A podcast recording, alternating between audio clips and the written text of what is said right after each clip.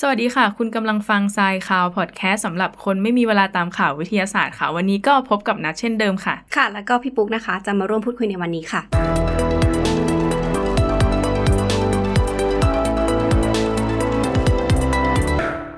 โอเคค่ะ เรามาดูที่ข่าวแรกกันเลยดีกว่าค่ะพี่ปุ๊ก กับข่าวในอวกาศ จ้ะ ตอนนี้คือมีภารกิจที่ชื่อว่า Axiom 1เนี่ยเขาเป็นยานอวกาศเอกชนรายแรกที่ส่งนักบินอวกาศ 4 คนขึ้นไปที่สถานีอวกาศนานาชาติ หรือว่า ISS เพื่อเตรียมที่จะเป็นสถานีอวกาศเอกชนแห่งแรกของ เรียกว่าของโลกดีไหมของจักกรวาลดีกว่า อืม ได้ จั ไหม กรวาลดีกว่าเพราะเป็นเจ้าแรกเลย ใช่ ใช่ไหม ใช่อืม เพราะว่าเขารวยมาก ใช่ก็คือข่าวเนี้ย เรื่องขอหงลัก เรื่องคือ เราก็ต้องโชว์ศักยภาพศั ศั ก ก ย ยภา ภา พ พของการมีเงินนะ ๆใช่ หลักๆข่าวเนี้ยเดี๋ยวเราให้ฟังก่อนว่ามันคืออะไร จ้ะ ของใคร ภารกิจ Axiom 1เนี่ยเป็นอย่างที่บอกเนาะว่าเป็นของเอกชนรายแรกที่ขึ้นไปถึง ISS อืม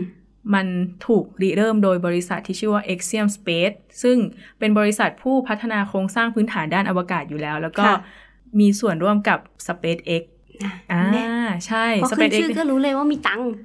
สเปซเอ็กเนี่ยเป็นคนดำเนินการเรื่องการผลิตจรวดอะไรอย่างนี้ให้ แล้วก็ ใช่ ได้รับความช่วยเหลือจากนาซาด้วย อืม อันนี้ก็คือเหมือนแบบลุมมาช่วยกันในภารกิจนี้ทั้ง ค่ะ เอกชนแล้วก็ แล้วก็แบบองค์การนาซา อ่า อืม ซึ่ง เพื่ จ ที่ะ ริง ๆ แล้ว ส่ อันนี้ ไป คือเขาขึ้นไปแล้วใช่ไหมคะนัด ขึ้นไปแล้วค่ะเนี่ยไอภารกิจเนี่ยส่งขึ้นไป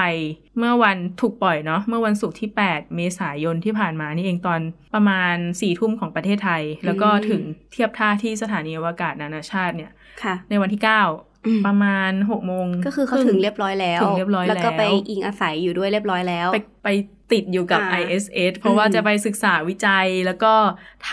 ำคอนเทนต์เชิงพาณิชย์ด้วย อืม เพราะเขาเป็นเอกชนเขาต้อง เชิง คำ พาณิชย์ใน ถึผล ที่นี้คือยังไงคะ คือเขามีเขาเรียกว่าอะไรเป้าหมาย มีโครงการ ที่จะโครงการที่จะ อืม ทำการท่องเที่ยวเชิงอวกาศ เนี่ย เขาก็เลยไปเซอร์เวย์ดูว่าแบบมันเป็นยังไงยังไงยังไง ต้องรวยขนาดไหน ใช่ ที่ขึ้นต้องขึ้นไปท่องเที่ยวใช่ไหม ใช่แพลนเขามีแพลนด้วยนะ ภารกิจจะใช้เวลาทั้งหมด 10 วัน อื้อหื โดยลูกเรือจะใช้เวลา 8 วันในการใช้ชีวิตอยู่บนสถานีอวกาศนานาชาติ อื้อหือ เพื่อดำเนินการวิจัยทางวิทยาศาสตร์ แล้วก็มีการเผยแพร่มีกิจกรรมนู่นนี่นั่น ค่ะ ว่าเขาจะขึ้นไป ก็ ทำ เหมื อะ อน ไร กับว่าให้ไปท่องเที่ยวข้างบน แล้วก็มีโครงการแล้วก็มีเหมือนกับแผนไว้ให้แล้ว ว่า ใช่ ต้องทำอะไรบ้าง ขึ้นไปแล้วก็ทำทั้งวิจัยด้วย แล้วก็ทำทั้งพาณิชย์ด้วย อืมต้อง ขึ้น ถือ ไป ว่า ยัง เป็น ไงให้ได้ตังค์อะไร เป็น งี้ย คนรวยสายเปย์ด้วยแล้วก็ต้องแบบว่านะ อืม เนอะ ใช่ ก็ถือว่าเป็นแบบเก่งอ่ะ คือเขาคิดได้ว่าจะต้องแบบต้อง คือเขาเขาเหมือนเขาเห็นช่องทางเนอะว่าแบบสถานีอวกาศ อืม จะทำรายได้ให้กับบริษัทเขาได้ แต่ก็จริงนะ ถือว่าเป็นเรื่องน่าตื่นเต้นเพราะว่าหนึ่งในนั้นเราก็คงอยากรู้ว่าข้างบนบรรยากาศมันเป็นยังไง การอยู่มันจะเป็นยังไงการนอนการกินมันจะเป็นยังไง อืม อืมซึ่งข้อมูลในปี 2021 ที่ผ่านมาเขา ค่ะ ในเว็บไซต์หนึ่งเขารายงานว่า ในระยะเวลา 10 วันที่อยู่บนสถานีอวกาศนานาชาติเนี่ย ราคาจะอยู่ที่ประมาณ 1,700 ล้านบาทไท ย เฉลี่ยเลย 10 วัน วันละ 170 ล้าน สาบาน สาบานว่านี่คือค่าใช้จ่ายทั้งหมดโอ้โห คือคือ เสียงหลงเลยเนี่ย ต้องเรียกว่าเป็นมหาเศรษฐีพันล้านดีกว่าที่จะ แต่เชื่อพี่ก็เชื่อว่ามันต้องมี มีมี ระดับเนี้ยมันต้องมี ใช่ นั่นแห สุ ละ ดยอดเลยอะซึ่งเขาก็เก่งด้วยนะคือคิดวิทยายุทธ์เนาะคือเรียกว่านะกลยุทธ์ในการที่แบบไปใช้ชีวิตข้างบนด้วย แล้วก็ได้ทั้งเขาเรียกอะไรสำรวจข้างบน ได้ทั้ง อว ความ กา รู้ ศ ได้ทั้ง ใช่เนาะ เออ เก่งอะ ใช่ แต่เขาก็ต้องมั่นใจนะว่าแบบในเรื่องถึงความปลอดภัยบางทีเราก็กลัว ใช่ เมื่อกี้ ถาม พูดกับพี่ปุ๊กหลังไมค์ว่า เออ แบบกลัวนะใจ ก็คือ ใจจริงกลัว ก็คือจริง ๆ แล้วกลัวด้วยแล้วก็ไม่มีตังค์ด้วย หนึ่งพันเจ็ดร้อยล้าน ในสิบวัน สิบวัน ก็ตกวันละร้อยเจ็ดสิบล้า เก็ น บตังค์วันเท่าไหร่ก่อนเงินเดือนเท่าไหร่ก่อน นั่นแหละ แต่ภารกิจหลักๆของของ e x i u m 1เนี่ยเขาเขามีความยิ่งใหญ่ไปมากกว่านั้น เพราะว่าตามกำหนดการเนี่ยนาซาจะมีการปลดระวางสถานีอวกาศนานาชาติอยู่แล้วเนี่ย ค่ะ ซึ่งมันถูกเลื่อนมาเรื่อยๆอ่ะแบบจะปลดปีนี้อ่ะ อืม เลื่อนไป เดี๋ยวก่อนเดี๋ยว ปี ก่อนอยู่ อะไรางเงี้เดี๋ยวก่อนเดี๋ยวก่อน อืม ซึ่งอันเนี้ยตอนเนี้ยไปแปะอยู่กับ ISS อืม แล้วทีนี้ถ้า ISS หรือสถานีอวกาศนานาชาติเนี่ยถูกเอาลงและไม่ได้ใช้การต่อไป ค่ะ แล้ว e x i u m 1เนี่ยจะเป็นจะเป็นตัวตายตัวแทนต่อไปเนี่ย อืม แต่ว่าเป็นของเอกชน อืม อืมขึ้ ถื น อ ไป ว่าเขาก็วากทำาง ร แผนดีแล้วว่าเขาก็คือเตรียมพร้อมซัพพอร์ตด้วย อืม แล้วแล้วก็คือคิดหากำไรทางทาง นี้ด้วย ใช่ เป็นเป็นการท่องเที่ยวแนวใหม่ดีกว่า ก็ดีนะคะ ดีไปอีกแบบหนึ่ง ใช่ ก็ถือว่า ใช่ ได้ทั้งความรู้แล้วก็ได้ทั้งตังค์เนาะ ใช่ตอนตอนนี้เป็น AX1 หรือว่า Axiom 1ใช่ไหมใน ค่ะ อนาคตก็จะมี Axiom 2 3 แล้วก็ 4 ต่อไป ก็ ด้วย คือ ในการ พร้อมส่งขึ้นไป คนขึ้น เรื่อยๆ ไป คนที่มีตังค์ส่ องย่าง ขึ้นไป เท่อย่าลืมถ่ายรูปมาให้ดูด้วยนะคะ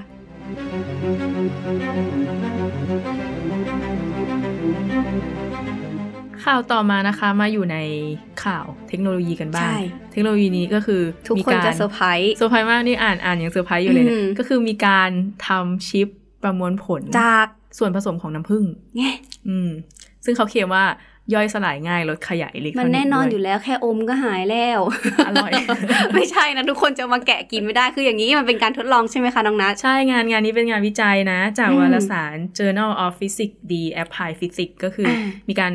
ฟิสิกส์ประยุกต์อะเออ ค่ะ ซึ่งมันเป็นงานวิจัยหนึ่งจากมหาวิทยาลัยแห่งมลรัฐวอชิงตัน อืม ที่เขานำเสนอว่าเอาน้ำผึ้งเนี่ย ไปเป็นส่วนประกอบในในชิป ไมโครชิป อะไรอย่างเงี้ย ค่ะ แทนซิลิคอน ซึ่งที่ที่น้องนัทบอกเนี่ยมันคือมันจะเป็นแผ่นๆใช่ไหม ในในใช่ประมาณนั้น แต่ว่าเป็นแผ่นที่เล็กมาก ๆ ในระดับ เป็น แบบชั้นน้ำผึ้ง เส้นผมอะ ย่า แบบเล็กมาก เพ บาง ราะว่าม าก มันเป็น มันแทบจะเป็นฟิลเตอร์บางๆ เล็กๆ ใช่เป็นตินฟิล์มเป็นฟิล์ม อืม บางอะไรอย่างเงี้ย อืม ซึ่งจะเอามาใช้แทนซิลิคอนที่มีสมบัติเป็นสารกึ่งตัวนำ อืม ซึ่งสารกึ่งตัวนำมันเป็นส่วนประกอบสำคัญในของพวกทรานซิสเตอร์ แล้วก็หน่วยย่อยของชิปประมวลผลอ อัน ยู่ นึก แล้ อ ว อก อืม ที่จะอยู่ในอุปกรณ์อิเล็กทรอนิกส์ต่าง ใช่เขาเอาสะไอชั้นซิลิคอนเนี่ยออกไปแล้วก็เอาน้ำผึ้งเนี่ยมาอัด ๆ อืม อัดเป็นแบบ เป็นแผ่นฟิล์มเล็ก เล็กๆเล็กมากแทนแล้วก็ใส่เข้าไปแทนแล้ว ๆ ก็พบว่ามันเขาเรียกว่าอะไรอ่ะ มันสามารถใช้งานได้ ค่ะ ก็คือ ก็คือมันสามารถใช้งานได้จริง แต่ว่าตอนนี้คือเป็นอยู่ในช่วงทดลองใช่ไหม ใช่ อืมแล้วทำไมเขาถึงใช้น้ำผึ้งอะคะน้องนัท คืออันเนี้ยเราไม่รู้ว่านักวิทยาศาสตร์ที่เขาทดลองเนาะว่าเขามีอะไรนอกเหนือจากน้ำผึ้งหรือเปล่า แต่ว่า อืม ที่ใช้น้ำผึ้งเพราะว่าน้ำผึ้งเนี่ยมันเป็นสารที่มีความเข้มข้นสูง อืม แล้วก็ ความ มี ชื้น ความ ต่ำ ชื้นต่ำอยู่แล้ว แต่เนื่องจากถึงจะมีความชื้นต่ำอ่ะก็ต้องไล่ความชื้นอยู่ดี เพราะว่ามันจะ ใช่เป็นเชื้อรา เป็นเชื้อราอะไรอย่างงี้ใช่ไหม แต่ว่าที่แน่ๆก็คือรู้มาเลยว่าน้ำผึ้งอ่ะมันป้องกันแบคทีเรีย ป้องกันในที่นี้คืออะไรแบคทีเรียไม่สามารถทำอะไรมันได้ เพราะว่ามันเคยมีงานที่เขาบอกว่าเขาเคยขุดเจอกระปุกน้ำผึ้งของคิโอพัตตา ซึ่งยังกินได้แล้วก็คือไม่ไม่เสียหายอะไรเลย ก็คือมันมีความเข้มข้นสูงแหละ ใช่ และทีนี้แบบอากาศอะไรอย่างเงี้ยแบคทีเรียมันก็เลย ถูก ไม่สามารถเจริญเติบโต ใช่ ได้ ค่ะ ก็เลยไม่เน่าเสียอย่างนี้เอง อืม อ๋อ ก็เลยเป็นอีกเหตุหนึ่งที่เขาลองทดลองจากน้ำผึ้งก่อนหรือเปล่า เป็นไ เป็นที่ ได้ มา อืม อืม ซึ่ง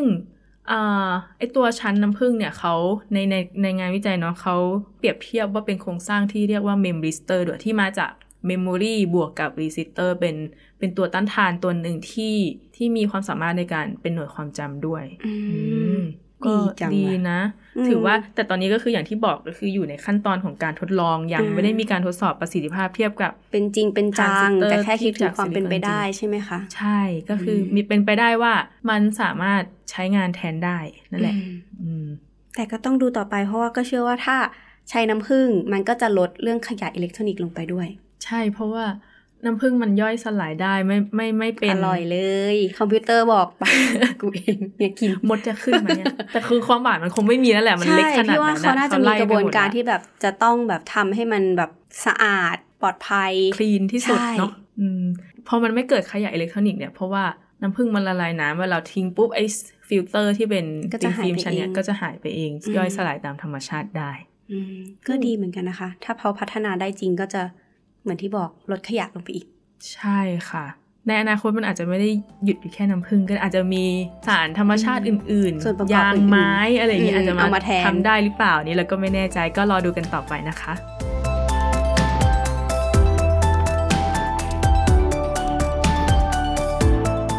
มาต่อกันที่ข่าวสุขภาพกันบ้างนะคะ เดี๋ยวมาอัปเดต ใช่ วิธีการรักษาอยู่ ใช่ ในใจ ทุกคนจะดีใจมาก เพราะว่ามันมันเป็นเรื่องที่แบบน่าภูมิใจ ว่ามันจะไม่ได้เจ็บตัวเยอะขนาดนั้น ใช่เพราะว่าปกติเนี่ยการรักษานิ้วในไตทั่วไป อย่างที่นัดกับพี่ปุ๊กน่าจะเคยได้ยินกันมา ใช่ ก็คือสลายนิ้วละลายนิ้ว ใช่ แล้วก็คือกินยาอันดับแรกเลยก็คือต้องกิ ต้ น องกิน ยาย าก่อน แหละ ใช่ไหม ใช่แล้วก็ขับออกมาแต่ถ้าขับไม่ออกเนี่ยมันจะต้องเข้าสู่กระบวนการผ่าตัด ซึ่งผ่าตัดนี่ก็คือ มันก็จะมีแหละวิธีการส่องกล้องหรือว่าการรักษาบาดแผลที่ไม่ให้มันใหญ่หรือว่าเขาเรียกว่าอะไรลดการบาดเจ็บอะค่ะ อืม แต่ว่าอันนี้ก็จะเป็นอีกวิธีหนึ่งใช่ไหมคะน้องนัทคะ ใช่ค่ะ อันนี้เป็นข่าวจากอ่าเว็บไซต์ Fraunhofer เนาะ อืม เขาเขาบอกว่ามีการวิจัยอีกแล้วจากอันนี้จากบริษัทสตาร์ทอัพหนึ่งเขาพัฒนาการกำจัดนิ่วขนาดเล็กขนาดเล็กนะ ที่ยังหลงเหลือในในไตอะด้วยไฮโดรเจล งานนี้เขาเอาไฮ ทุโดรกคน เจ ยัง ล งงว่าไฮโดรเจลคืออะไรคะน้องนัท ไฮโดรเจลเนี่ยมันเป็นวัสดุหนึ่ง อืม ที่ เขาเรียกว่าอะไรมีคุณสมบัติในการกัก ถ้าใคร เก็บ คิดไม่อ น้ำ อกขี้มูก แล้วก็จะรู้สึกว่า texture มันจะเป็นอย่างนั้น เอ เอ อ อ แต่ไม่ใช่ขี้มูกเป็นแผ่นนะ จ๊ะขี้มูกที่มีเป็นความหนืดนิดนึงถ้าใครนึกไม่ออก เทคเท็กเจอร์มันจะคล้าย ๆ แบบนั้น อ่า คือมันจะมีความความยืดหยุ่น ความเป็นน้ำ ความเป็นเจลในในแบบเวลาเดียวกันอะไร ค่ะ อย่างเงี้ยเขาก็เลยจริง ๆ ไฮโดรเจลมันถูกนำมาใช้เป็นวัสดุทางการแพทย์เยอะ อืม เช่น พวกผ้าปิดแผล วัสดุปิดแผล ระบบขนส่งยาในร่างกาย หรือการปลูกถ่ายเนื้อเยื่ออะไรอย่างเงี้ย ค่ะ งานนี้เอามาใช้กับ ก็คือเขามีวัสดุทางการแพทย์อะอยู่แล้วแหละ แต่อว่ายู่แล้ว แค่เอามาใช้กับการรักษานิ้วในไต ใช่ วิธีการค่ะน้องนัทคือพอน้องนัทเล่าแล้วก็คือ อยากรู้ก็คืออยากรู้ตั้งแต่ตอนที่คุยหลังไมาแล้วนะว่าอ้าวแล้วจริงๆแล้วคือเขารักษายังไง อ่าหลักๆอ่ะคือเขาไม่ได้เอาไฮเอาเอาไฮโดรเจลที่เป็นไฮโดรเจลสำเร็จรูปยัดเข้าไปนะ สลามของเด็กอะ เออเออเออ เครื่อง ใช่ใช่ เครื่อง เหมือนสลาม แปะ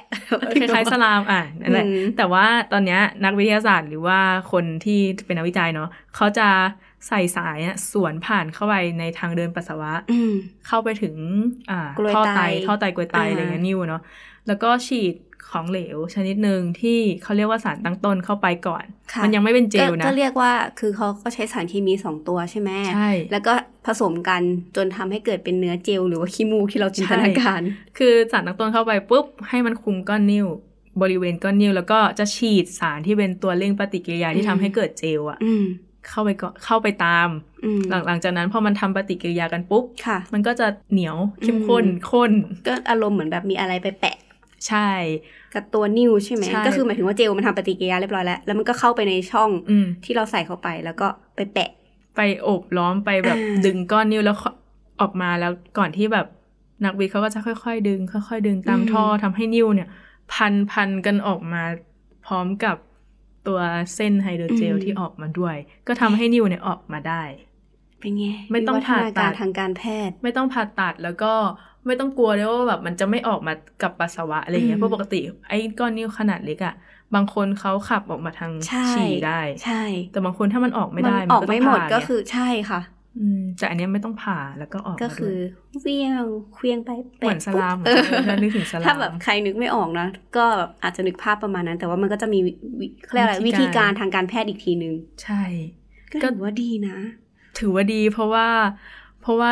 จริง ๆอะในในครอบครัวนะมีป้าที่แบบเคยเคยผ่าตัดนิ้ว อืม ในไตมาแล้ว อืม ซึ่งการผ่าตัดก็เกิดการบาดเจ็บอะ นี่ ถ้า ยังไม่รวมแบบอาการข้างเคียงของโรคข้างเคียงมากับ ใช่ แผลอีกนะ ใช่ ก็ถ้าการรักษานิ้วในไตด้วยไฮโดรเจลนั้นจะมีผลลัพธ์ที่ดีขนาดไหน หรือมีการนำมาใช้แพร่หลายยังไงก็ต้องรอดูกันต่อไปนะคะ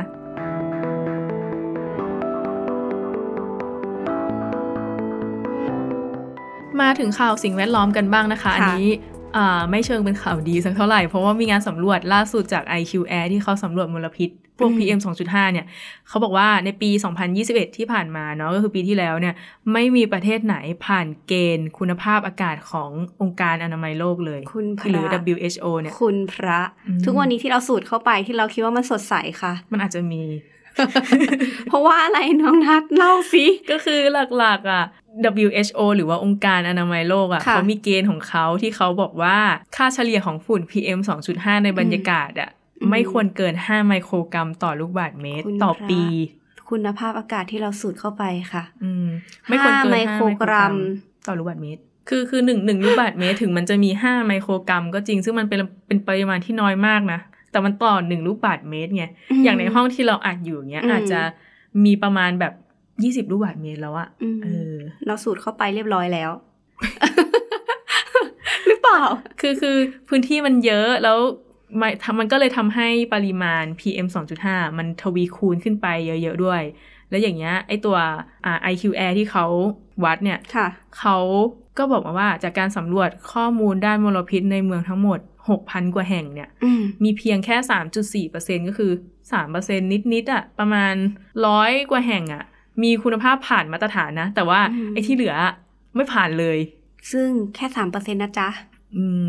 แล้วประเทศของเราอยู่ในสามเปอร์เซ็นต์หรือเปล่า อันนี้เขาไม่ได้บอกไว้แต่เขาบอกว่า อ่า เขาบอกประเทศบางประเทศนิดนึงมาแบบอย่าง ค่ะ อินเดียเนี่ยในปี 2021 เนี่ย ค่อนข้างแย่ลงก็คือ มีเปอร์เซ็นต์แนวโน้มที่มัน มลพิษ อืม ที่ สูง เยอะ ขึ้น ในเมืองนิวเดลีก็คือมีมลพิษทางอากาศมากที่สุดในโลก อืม อย่างที่เราเห็นกันว่า อืม แบบอืม ประเทศไทยก็คงไม่เหลือ ไม่ไม่ไม่พ้น แล้วก็มีประเทศบังคลาเทศแล้วก็ประเทศชาติเนี่ย ก็ติดอันดับว่ามีมลพิษสูงสุดในโลก อืม อืม จีนก็ ไม่ จี แพ้กัน จีน ใช่ไหม ก็ไม่ คะ แพ้กันจีนก็ อืม ตกอันดับมาจาก 14 มาอยู่ที่ นี่ก็คือ 22 รอบรอบเราแล้วนะ ใช่ อันนี้คือรายงานตามประเทศที่มีแบบติดท็อป ค่ะ นิดๆ แต่ว่าอย่างเราอ่ะ อาจจะไม่ได้ติดท็อปแต่ว่าก็ไม่น้อย อืม อื มันไม่น้อยหรอกเพราะว่าปัจจัยหลาย ๆ อย่างใช่ไหมคะน้องนัท ก็ ไหนจะแบบว่าอุตสาหกร รม หลักๆ การเกิด PM 2.5 ที่เรารู้กันก็มาจากประเทศไทยเนาะเผา อืม โรงงานอุตสาหกรร เอา ม ง่ายไว้ก่อน การปล่อยแก๊สจากรถยนต์ อืม รถที่เราโดย ค่ะ สารกันเนี่ยก็ก็ก็เป็น ก็มีส่วนเกี่ยวข้อง มีส่วนเกี่ยวข้อง ปัจจัยที่ทำให้เกิดขึ้น อืมการเกษตรก็คือเผาอย่างที่ สำหรับ เา คนไม่รู้ใช่ไหมคะน้องนัทว่าการที่มันเผาเนี่ย มันไม่ได้ลอยขึ้นไปในอากาศใช่ไหมคะ มันแค่เปลี่ยนสถานะของสารให้เป็นฝุ่นเป็น อืม แก๊สแล้วก็ลอยขึ้นไปมันก็อยู่ตรงนั้นแหละ อ่ามั นก็ไม่ไปไหน อืม อืม แล้วก็จะมาในรูปแบบ PM นี่แหละ ใช่ แล้ว PM อ่ะ 2.5 มันคือ 2.5 ไมครอนที่มันเล็ก เล็กมาก กมันสามารถ ที่พี่รู้ก็คือเล็กกว่า ช้อน เส้นผมอีกนะ เล็กกว่า แล้วก็คือขนจมูกไม่สามารถดักจับได้ มันไหลเข้าไปแล้วมันไหลไปไหนไม่รู้ ก็คืออย่างที่บอกค่ะ อยู่ในปอดแล้ว อยู่ใน เรี ปอด ร้อ เลย ยใช่นั่นแหละก็ทำถ้าเราหายใจเข้าไปเยอะๆ หรือรับ PM 2.5 เข้าไปเยอะๆ มันก็จะส่งผลต่อระบบทางเดินหายใจ แล้วก็ระบบปอดระบบหายใจอะไรเงี้ยบางที อืม มันเข้าไปในเขาเรียกว่าอะไรกระแสเลือดได้ด้วยนะ อืม เพราะมันเล็ก ใช่ใช่ เหมือนไมโคร เขาถึงบอก พล ไง ส ว่ามันมันมีโอกาส มีโอกาส เป็นพิษกับร่างกายสูงมาก ใช่หลังๆคนเริ่มแบบเลือดกำเดาไหลบ่อย อืม ก็ถือว่ามีส่วน มีผล มีผล มีผล คือก หลังระทบ สมัยก่อนนะเป็นเหมือนกันเรื่องเลือดกำเดาไหลเวลาออกไปที่ที่มันแบบจราจรเยอะๆ หรือในเมืองจริง ๆ อ่ะ กลับมาบางทีเลือดกำเดาไหลแล้วตกใจ ไม่อันใช่นี้ อา เป็น กาศ จริง ร้อน ไม่ใช่หรอร้อนน่าจะมลพิษอ่ะแล้วเรา อืม เซนซิทีฟไงอันนี้ก็แบบต้องระวังมากขึ้น ค่ะ อืมทั้งคนใช้ชีวิตแล้วก็คนที่ทำให้เกิด PM 2.5 ด้วย อืม ก็ลดได้ก็ลด ถ้าลดไม่ได้ก็ทำให้น้อยลง ค่ะ ในเรื่องการเผาอะไรอย่างเงี้ยค่ะ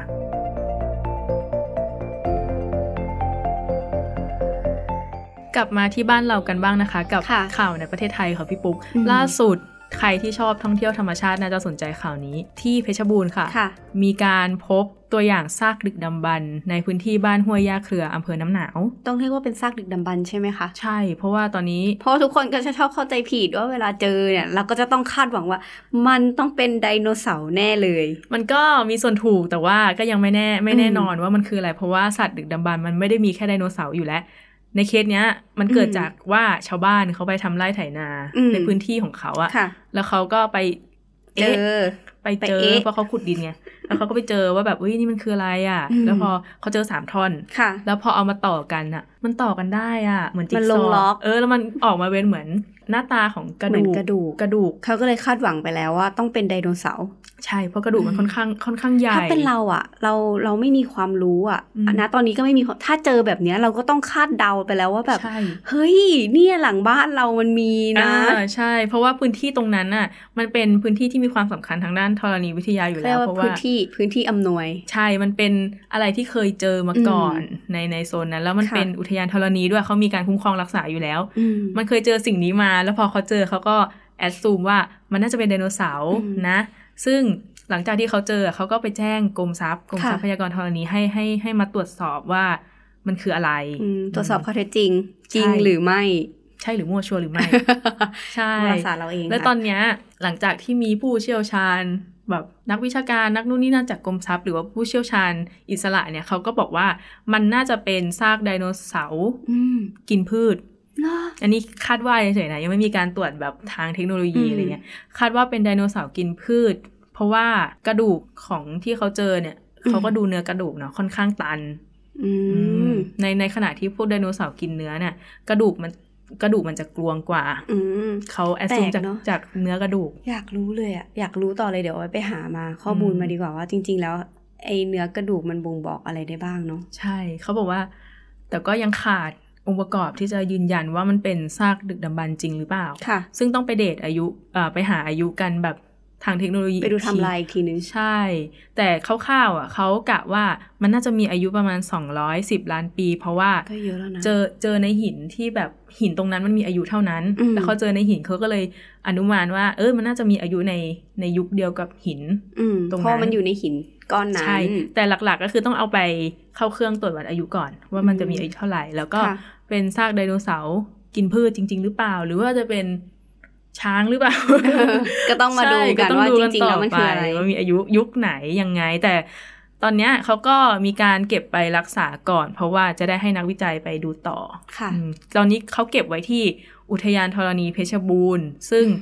เอาไปจัดแสดงนะักท่องเที่ยวผ่านไปผ่านมาก็สามารถไปดูชิ้นนี้ได้ว่าเป็นยังไง กระดูกมันมีหน้าตาคล้ายๆน่องไก่ย่อ ส่วน เอ้ยนี่ก็คือคิดไปแล้วนะ คิดไปแบบนั้นเลยก็คือว่าอ๋อจะต้องมีกระดูกอ่อน ใช่ ส่วนโคนกับส่วนท้ายที่เราชอบกินเลย ใช่ใช่ รูปร่างหน้าตาเหมือนกระดูกในการ์ตูนอะ เนาะ ใช่อย่างนี้เลยแต่มัน ฟิน ให ส ญ่ โตนที่หิ้วอยู่ข้างหลัง อ่า ปะ ใช่ใช่ใช่ อืม ทรงๆนั้นเลย นี่ก็แบบเออ ถ้าถ้าเป็น ถ้าเป็นเราเราก็ตื่นเต้นเอาจริง ตื่นเต้นดิบ้าน เออ เจอหลังบ้านอะไรอย่าง เซ เงี้ อย ร์ไพรส์เลยอ่ะโอ้โห ทุกวันนี้เจอเห็ดโคนหลังบ้านยังตื่นเต้นแล้วอะ จริงปะเนี่ย ถ้าเจอกระดูกไดโนเสาร์คือแบบโอ้ เออ พื้นที่บ้านเราเคยมีประ ต้อ วั ง ติ บอกนะบ้านข้างๆ พี่ค้ากระดูกอันเนี้ย เราต้องตื่นเต้นสักหน่อย ใช่ ต้องบอกนะ ใช่ นั่นแหละก็ต้องไปดูกัน ต ต่ อ อน ไป ตอนนี้รอผลอยู่ว่าแบบเอ้ย อืม มันจะเป็นไดโนเสาร์ ก็ต้องรอ ชื่อว่าอะไร ดูใช่ หรือว่าเป็นชนิดที่เคยเจออยู่แล้ว หรือว่าเป็นชนิดใหม่เลย ชนิด จะได้ ใหม่ ตั้งชื่อใหม่ อืม อืมรอดูต่อไปนะคะ